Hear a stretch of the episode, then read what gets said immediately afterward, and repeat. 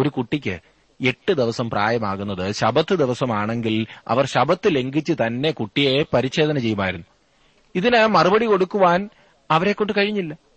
പുറമേ കാണുന്നത് വെച്ച് വിധി കൽപ്പിക്കുന്നതിനെതിരായും യേശു അവർക്ക് മുന്നറിയിപ്പ് നൽകി. ഈ പറഞ്ഞത് നമ്മിൽ അനേകർക്കും ഇന്നും പ്രയാസമേറിയ ഒരു കാര്യമാകുന്നു. വസ്തുത മുഴുവൻ നമുക്കില്ലാത്തതിനാൽ നാം പുറമേ കാണുന്നത് വെച്ച് വിധിക്കാറുണ്ട്.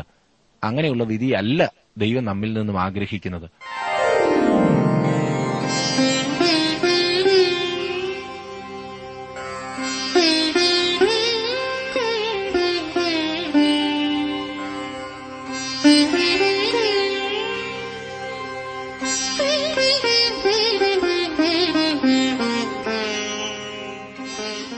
TWRന്റെ വേദപഠന ക്ലാസ് ആരംഭിക്കുകയാണ്.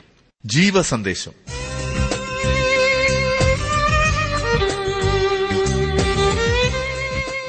പ്രാർത്ഥനയോടെ നമുക്ക് ശ്രമിക്കാം.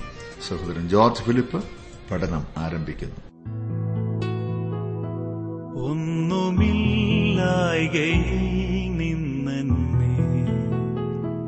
നിന്നുടെ ഛായയിൽ സൃഷ്ടിച്ചു, നിത്യമായി സ്നേഹിച്ചെന്നെ നിന്റെ പുത്രനെ തന്നു രക്ഷിച്ചു. നീ നിൻമഹാകൃപയ്ക്കാൽ നിന്നെ ഞാൻ സ്തുതിച്ചിടുമെന്നും നിൻമഹാ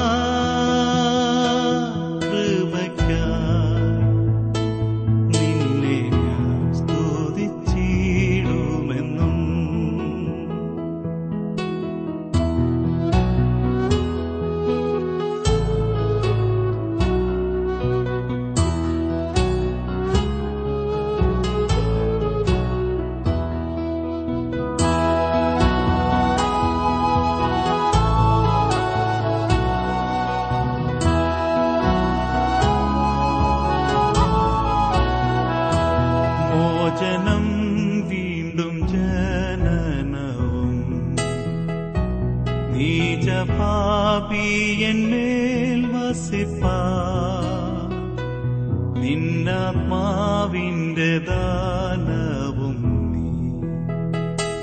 തന്നു സ്വർഗാനുഗ്രഹങ്ങളും നിന്മഹാ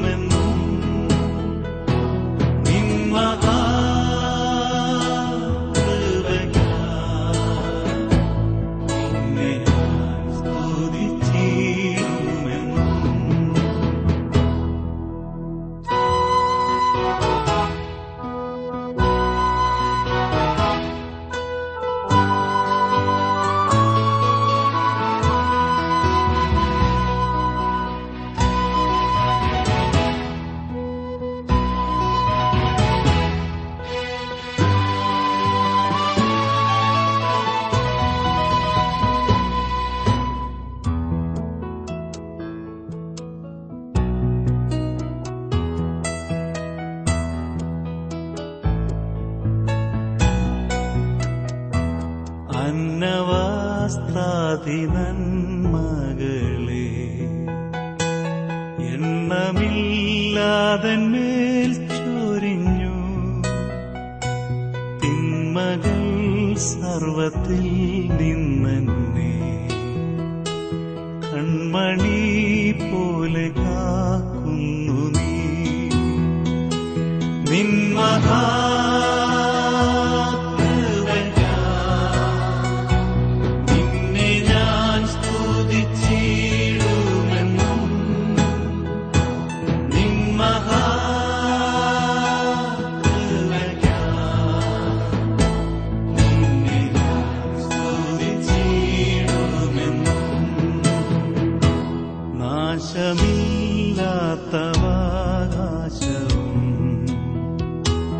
യേശുവിൻ ഭാഗ്യസന്നിധിയും നീതിയിൻ വാടമൂടിയതും തന്മ മക്കൾക്കു സ്വർഗ്ഗം ലഭിക്കും.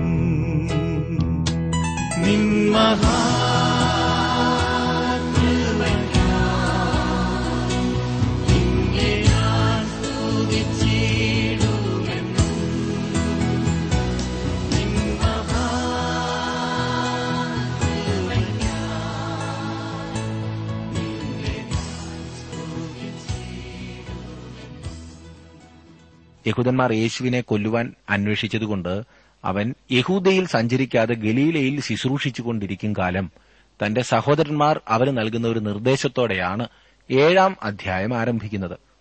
അത് കൂടാരപ്പെരുന്നാളിന്റെ കാലമായിരുന്നു. യേശുവിന് പ്രസിദ്ധനാകണമെന്നുണ്ടെങ്കിൽ ഗലീലയിലല്ല യഹൂദയിലാണ് പോകേണ്ടതെന്ന് യേശുവിന്റെ സഹോദരന്മാർ അവനോട് പറഞ്ഞു.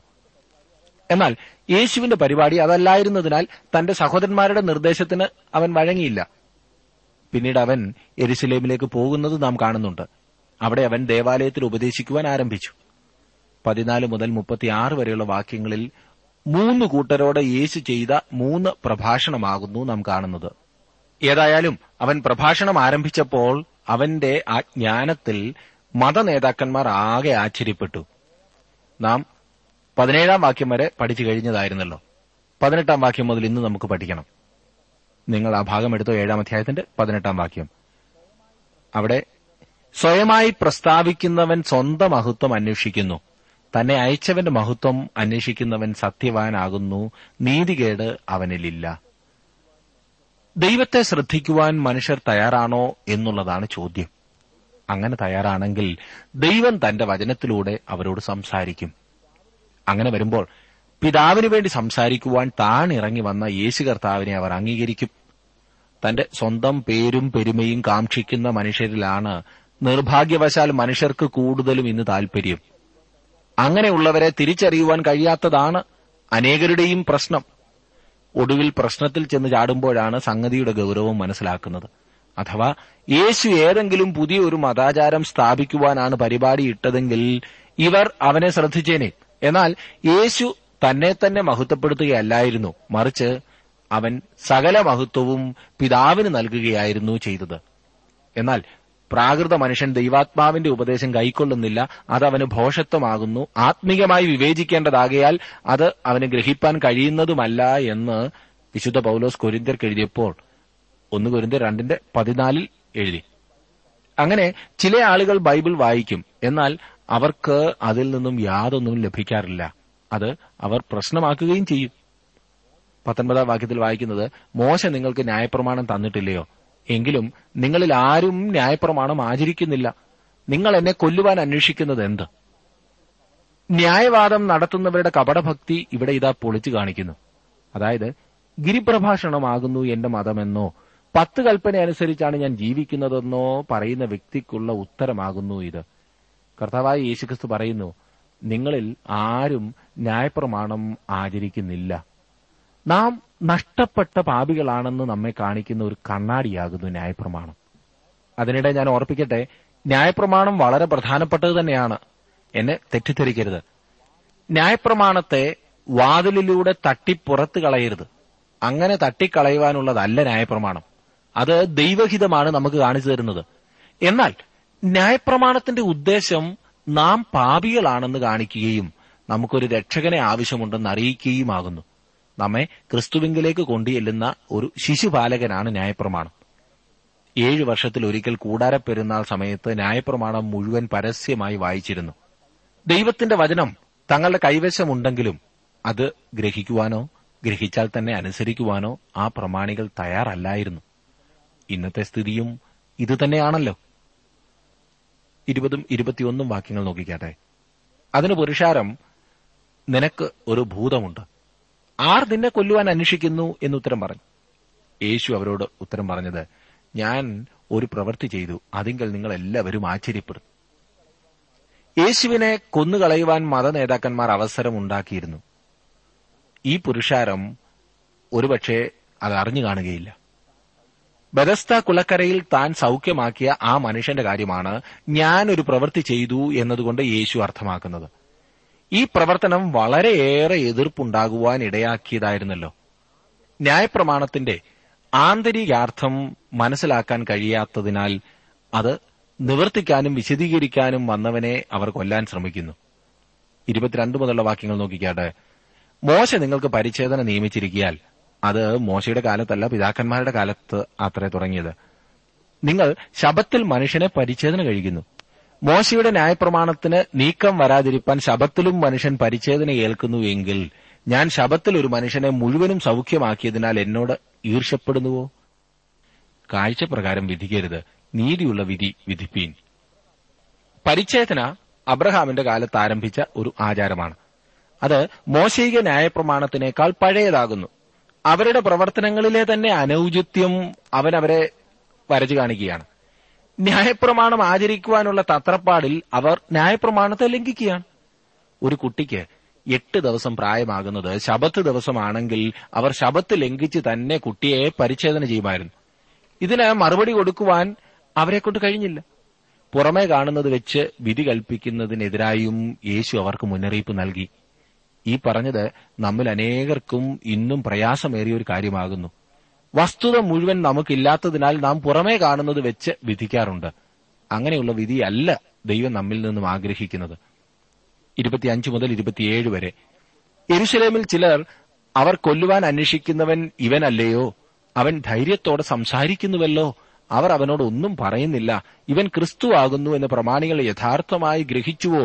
എങ്കിലും ഇവൻ എവിടെ നിന്ന് എന്ന് നാം അറിയുന്നു, ക്രിസ്തു വരുമ്പോഴോ അവൻ എവിടെ നിന്ന് എന്ന് ആരും അറിയുകയില്ല എന്ന് പറഞ്ഞു.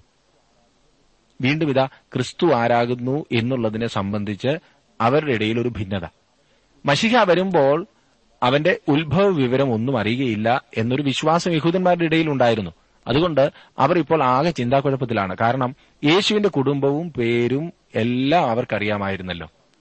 28-29 വാക്യങ്ങളിൽ, ആകയാൽ യേശു ദേവാലയത്തിൽ ഉപദേശിക്കുമ്പോൾ നിങ്ങൾ എന്നെ അറിയുന്നു, ഞാൻ എവിടെ നിന്നെന്നും അറിയുന്നു. ഞാൻ സ്വയമായിട്ട് വന്നവനല്ല, എന്നെ അയച്ചവൻ സത്യവാനാകുന്നു, അവനെ നിങ്ങൾ അറിയുന്നില്ല. ഇത് വളരെ വാഗ്വൈഭവമുള്ളതാണ്. യേശു പറയുന്നു, നിങ്ങൾക്ക് വാസ്തവമായി എന്നെ അറിയാമോ? നിങ്ങൾ ചിന്തിക്കുന്നത് നിങ്ങൾക്കെന്നെ അറിയാം എന്നും നിങ്ങൾ എന്നെ കാണുന്നു എന്നുമൊക്കെയാണ്. എന്നാൽ നിങ്ങൾക്ക് വാസ്തവത്തിൽ എന്നെ അറിയില്ല.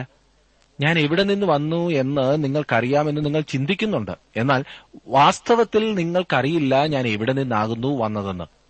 30 വാക്യത്തിൽ നാം വായിക്കുന്നത്, ആകയാൽ അവർ അവനെ പിടിപ്പാൻ അന്വേഷിച്ചു, എങ്കിലും അവന്റെ നാഴിക വന്നിട്ടില്ലായകിയാൽ ആരും അവന്റെ മേൽ കൈവച്ചില്ല. ഇത് വളരെ രസമായിരിക്കുന്നു. അതായത് യേശുവിനെ പിടിച്ചു കെട്ടുവാൻ അവർ ധൃതി കൂട്ടുന്നെങ്കിലും അവന്റെ സമയമാകുന്നത് വരെ അവനെ തൊടുവാൻ അവർക്ക് കഴിയുമായിരുന്നില്ല. 31 മുതൽ 34 വരെയുള്ള വാക്യങ്ങൾ. പുരുഷാരത്തിൽ പലരും ക്രിസ്തു വരുമ്പോൾ ഇവൻ ചെയ്തതിലധികം അടയാളം ചെയ്യുമോ എന്ന് പറഞ്ഞ് അവനിൽ വിശ്വസിച്ചു. പുരുഷാരം അവനെക്കുറിച്ച് ഇങ്ങനെ കുശുകുശുക്കുന്നു എന്ന് പരീശന്മാർ കേട്ടാറെ അവനെ പിടിക്കേണ്ടതിന് മഹാപുരോഹിതന്മാരും പരീശന്മാരും ചേവകരെ അയച്ചു. യേശുവോ, ഞാൻ ഇനിയും കുറെ നേരം നിങ്ങളോടുകൂടെ ഇരിക്കുന്നു, പിന്നെ എന്നെ അയച്ചവന്റെ അടുക്കൽ പോകുന്നു. നിങ്ങൾ എന്നെ അന്വേഷിക്കും, കണ്ടെത്തുകയില്ലതാനും. ഞാൻ ഇരിക്കുന്നിടത്ത് നിങ്ങൾക്ക് വരുവാൻ കഴിയുകയുമില്ല എന്ന് പറഞ്ഞു.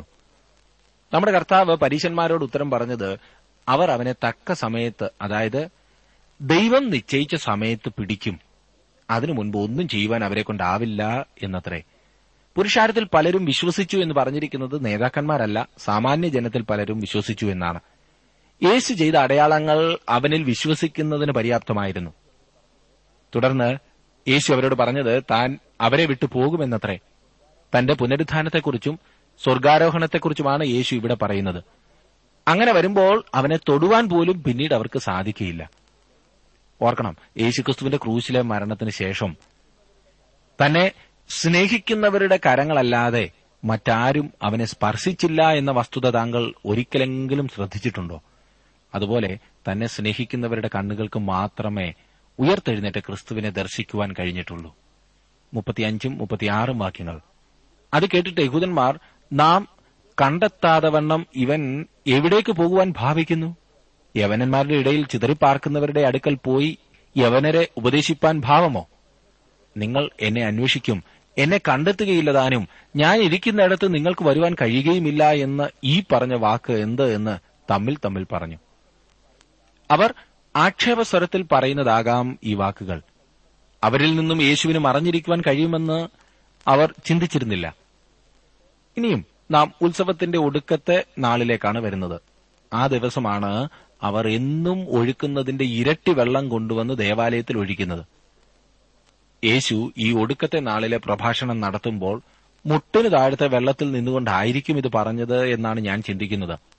അങ്ങനെയെങ്ങും എഴുതിയിട്ടില്ല, ഞാൻ ചിന്തിക്കുകയാണ്. ദൈവം തങ്ങളുടെ മരുഭൂമി യാത്രയിൽ ദാഹിച്ചു വലഞ്ഞപ്പോൾ പാറ പിളർന്ന് വെള്ളം നൽകിയതിന്റെ ആഘോഷമാണ് ഈ പറഞ്ഞതായിട്ടുള്ള വെള്ളമൊഴിക്കൽ. ആ പാറ ക്രിസ്തുവായിരുന്നു എന്ന് വിശുദ്ധ പൗലോസ് പറഞ്ഞിരിക്കുന്നു. യഥാർത്ഥ ജലം നൽകുന്നവൻ യേശു കർത്താവാകുന്നു.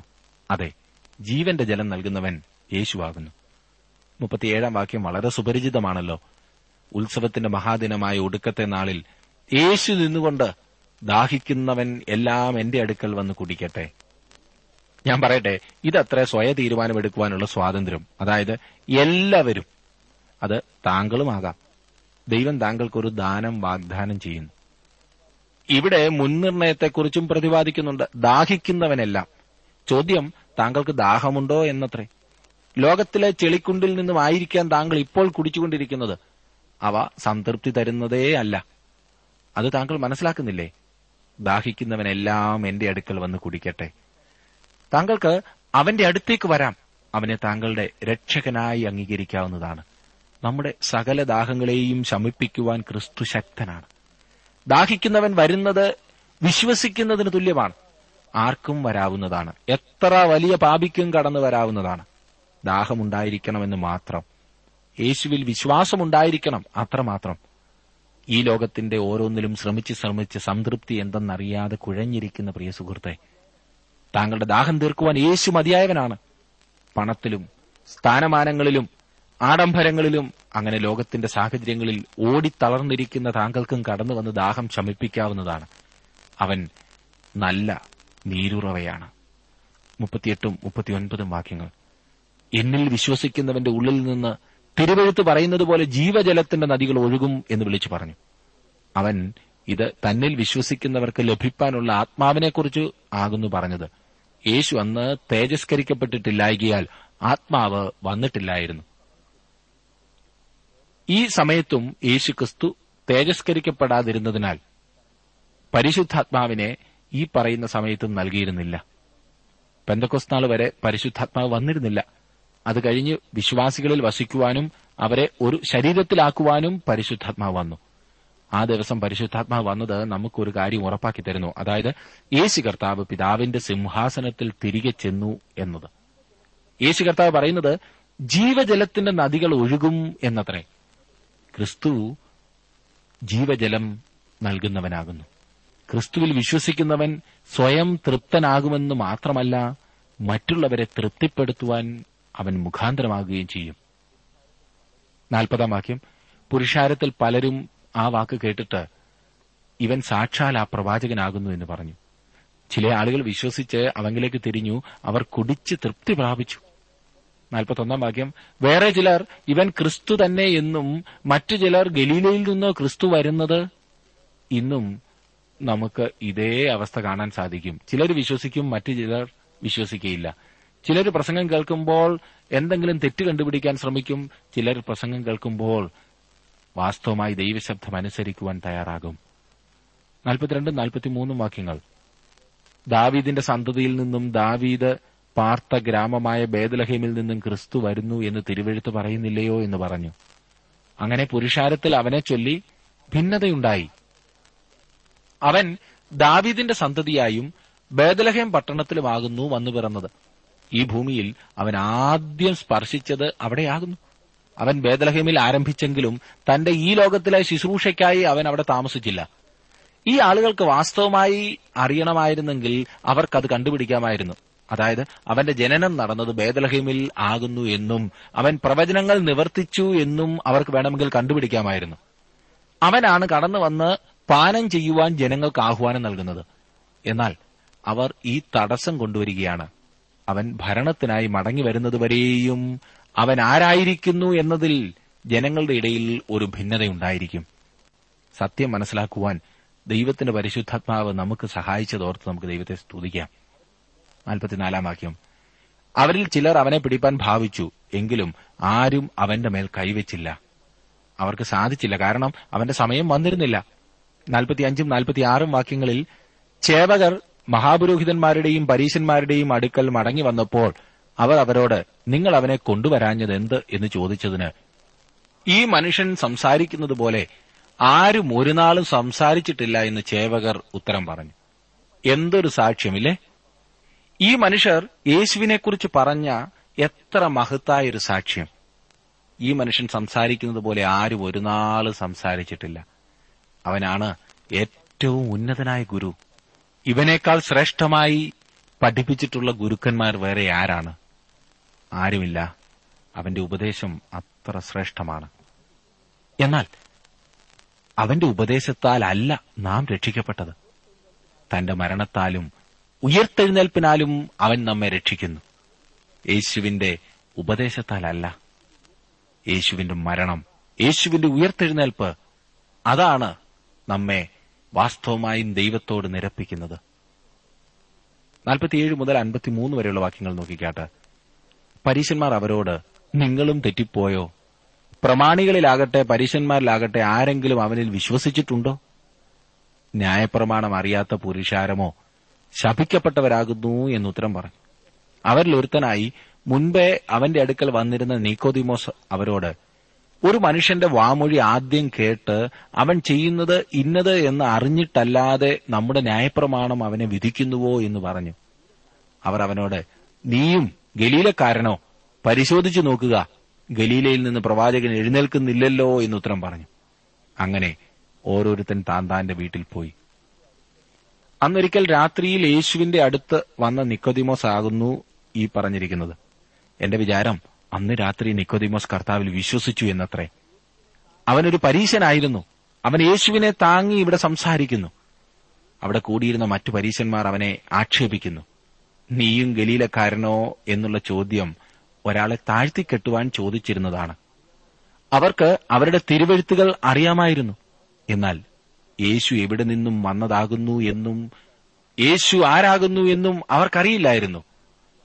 യേശു സ്വർഗ്ഗത്തിന്റെ മഹിമയിൽ നിന്നും താണിറങ്ങി വന്നതാണ്. തന്റെ സന്നിധിയിലേക്ക് കടന്നു വരുന്നതായിട്ടുള്ള ഓരോ വ്യക്തികൾക്കും രക്ഷ നൽകുവാൻ അവൻ മതിയായവനാണ്. ഒടുവിലായി നാം വായിക്കുന്നത് അങ്ങനെ ഓരോരുത്തൻ താന്താന്റെ വീട്ടിൽ പോയി എന്നത്രേ. ആരും യേശുവിനെ തങ്ങളുടെ വീട്ടിലേക്ക് ക്ഷണിച്ചില്ല. അത് പെരുന്നാളിന്റെ രാത്രിയായിരുന്നു. എന്റെ യേശു തനിയെ ഒലിവുമലയിലേക്ക് പോയി. നമുക്കറിയാവുന്നിടത്തോളം യേശു ഒരൊറ്റ രാത്രി പോലും യെരുശലേമിൽ കഴിച്ചിരുന്നില്ല.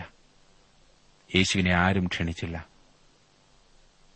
എന്നെ ശ്രദ്ധിക്കുന്നതായിട്ടുള്ള പ്രിയ സഹോദര സഹോദരി, താങ്കൾ എപ്രകാരമാണ്? താങ്കൾ താങ്കളുടെ സ്വന്തം ഭവനത്തിലേക്ക് പോകുകയും യേശുവിനെ തനിയെ ആ തണുപ്പിൽ ഉപേക്ഷിക്കുകയുമാണോ പതിവ്? ജഡത്തിന്റേതായിട്ടുള്ള ഒരു ചിന്തയല്ല ഇവിടെ. പിന്നെയോ യേശു താങ്കളോട് സംസാരിക്കുമ്പോൾ യേശു ആരാകുന്നു എന്ന് മനസ്സിലാക്കാതെ യേശുവിനെ തള്ളിക്കളയുന്ന പതിവാണോ?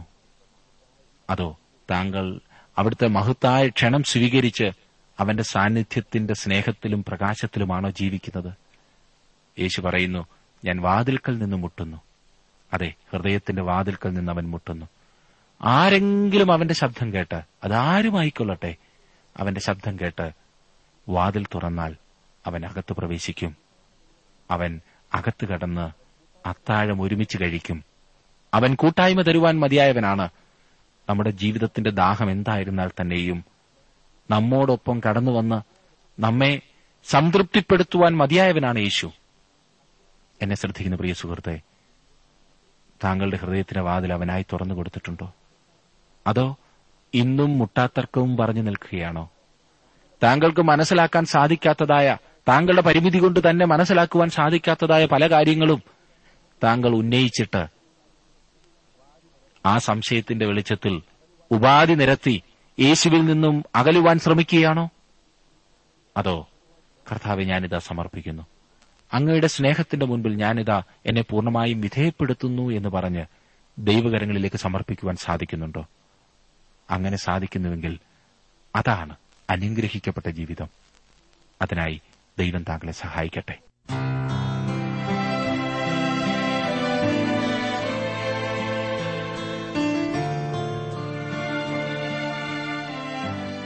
ഇന്നത്തെ ജീവസന്ദേശ പഠന ക്ലാസ്സിലൂടെ ഞങ്ങളെ ശ്രദ്ധിച്ച എല്ലാ പ്രിയ ശ്രോതാക്കളോടുമുള്ള നന്ദിയെ അറിയിക്കട്ടെ. ദൈവവചനം കൃത്യമായി ക്രമമായി പഠിക്കുവാൻ ലഭിച്ചിരിക്കുന്ന ഈ അസുലഭ അവസരം പ്രയോജനപ്പെടുത്തുകയും സ്നേഹിതരെ അതിനായി ഉത്സാഹിപ്പിക്കുകയും ചെയ്യുക. അഭിപ്രായങ്ങളും നിർദ്ദേശങ്ങളും പ്രാർത്ഥനാ വിഷയങ്ങളും ഞങ്ങളെ അറിയിക്കുക. ഈ പുസ്തകത്തിന്റെ വിഷയവിഭജനം, ഓഡിയോ CD, SD കാർഡ് എന്നിവ ആവശ്യമെങ്കിൽ ഞങ്ങളുമായി ബന്ധപ്പെടുക. ഞങ്ങളുടെ വിലാസം: ജീവസന്ദേശം, post box number 3, Thiruvalla 5, Keralam. Phone 0469270028. Mobile 9447767378. ഞങ്ങളുടെ ഇമെയിൽ അഡ്രസ് malayalamttb@radio882.com. വെബ്സൈറ്റിലും ഞങ്ങളുടെ പ്രോഗ്രാം ലഭിക്കുന്നതാണ്.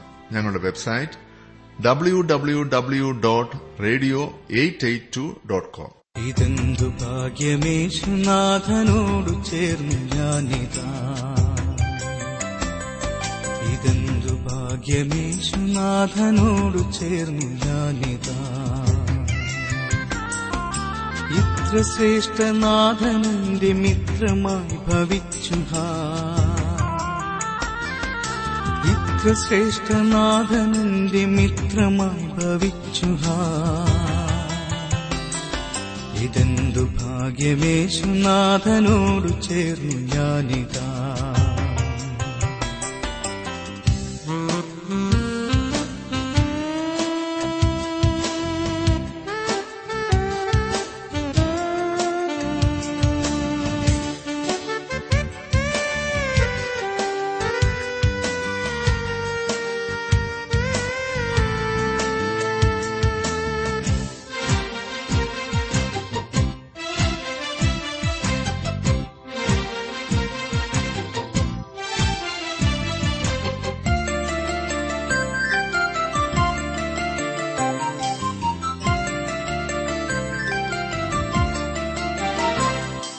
ഒരിക്കലും പിരിഞ്ഞു പോയിടാത്തൊരുറ്റ സ്നേഹിതൻ, ശരിക്കു സൽപ്രബോധനങ്ങൾ തന്നു താങ്ങിടുന്നവൻ, തനിക്കു തുല്യനില്ല ഭൂവിലന്യനിത്ര നല്ലവൻ, തനിക്കു തുല്യനില്ല ഭൂവിലന്യനിത്ര നല്ലവൻ. ഇതെന്തു ഭാഗ്യമേശുനാഥനോടു ചേർന്നു ഞാനിതാ.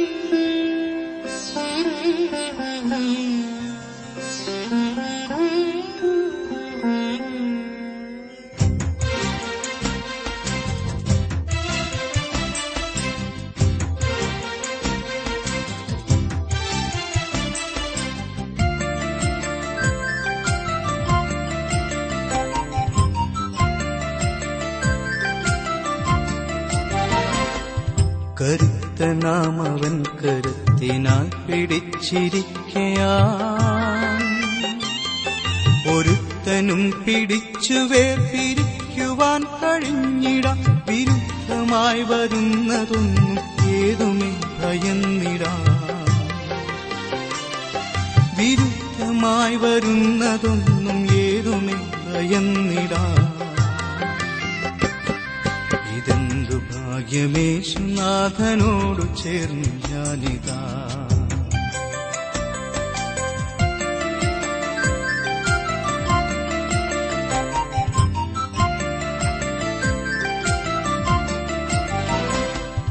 അനാഥനല്ല ഞാനിനി, അനുഗ്രഹാവകാശിയാ,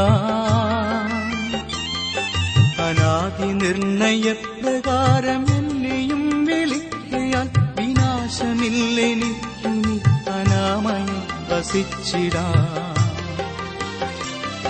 വിനാശമില്ലെനിക്കിനി അനാമയം വസിച്ചിടാം. ഇതെന്തു ഭാഗ്യമേശുനാഥനോടു ചേർന്നു ഞാനിതാ, ഇതെന്തു ഭാഗ്യമേശുനാഥനോടു ചേർന്നു ഞാനിതാ.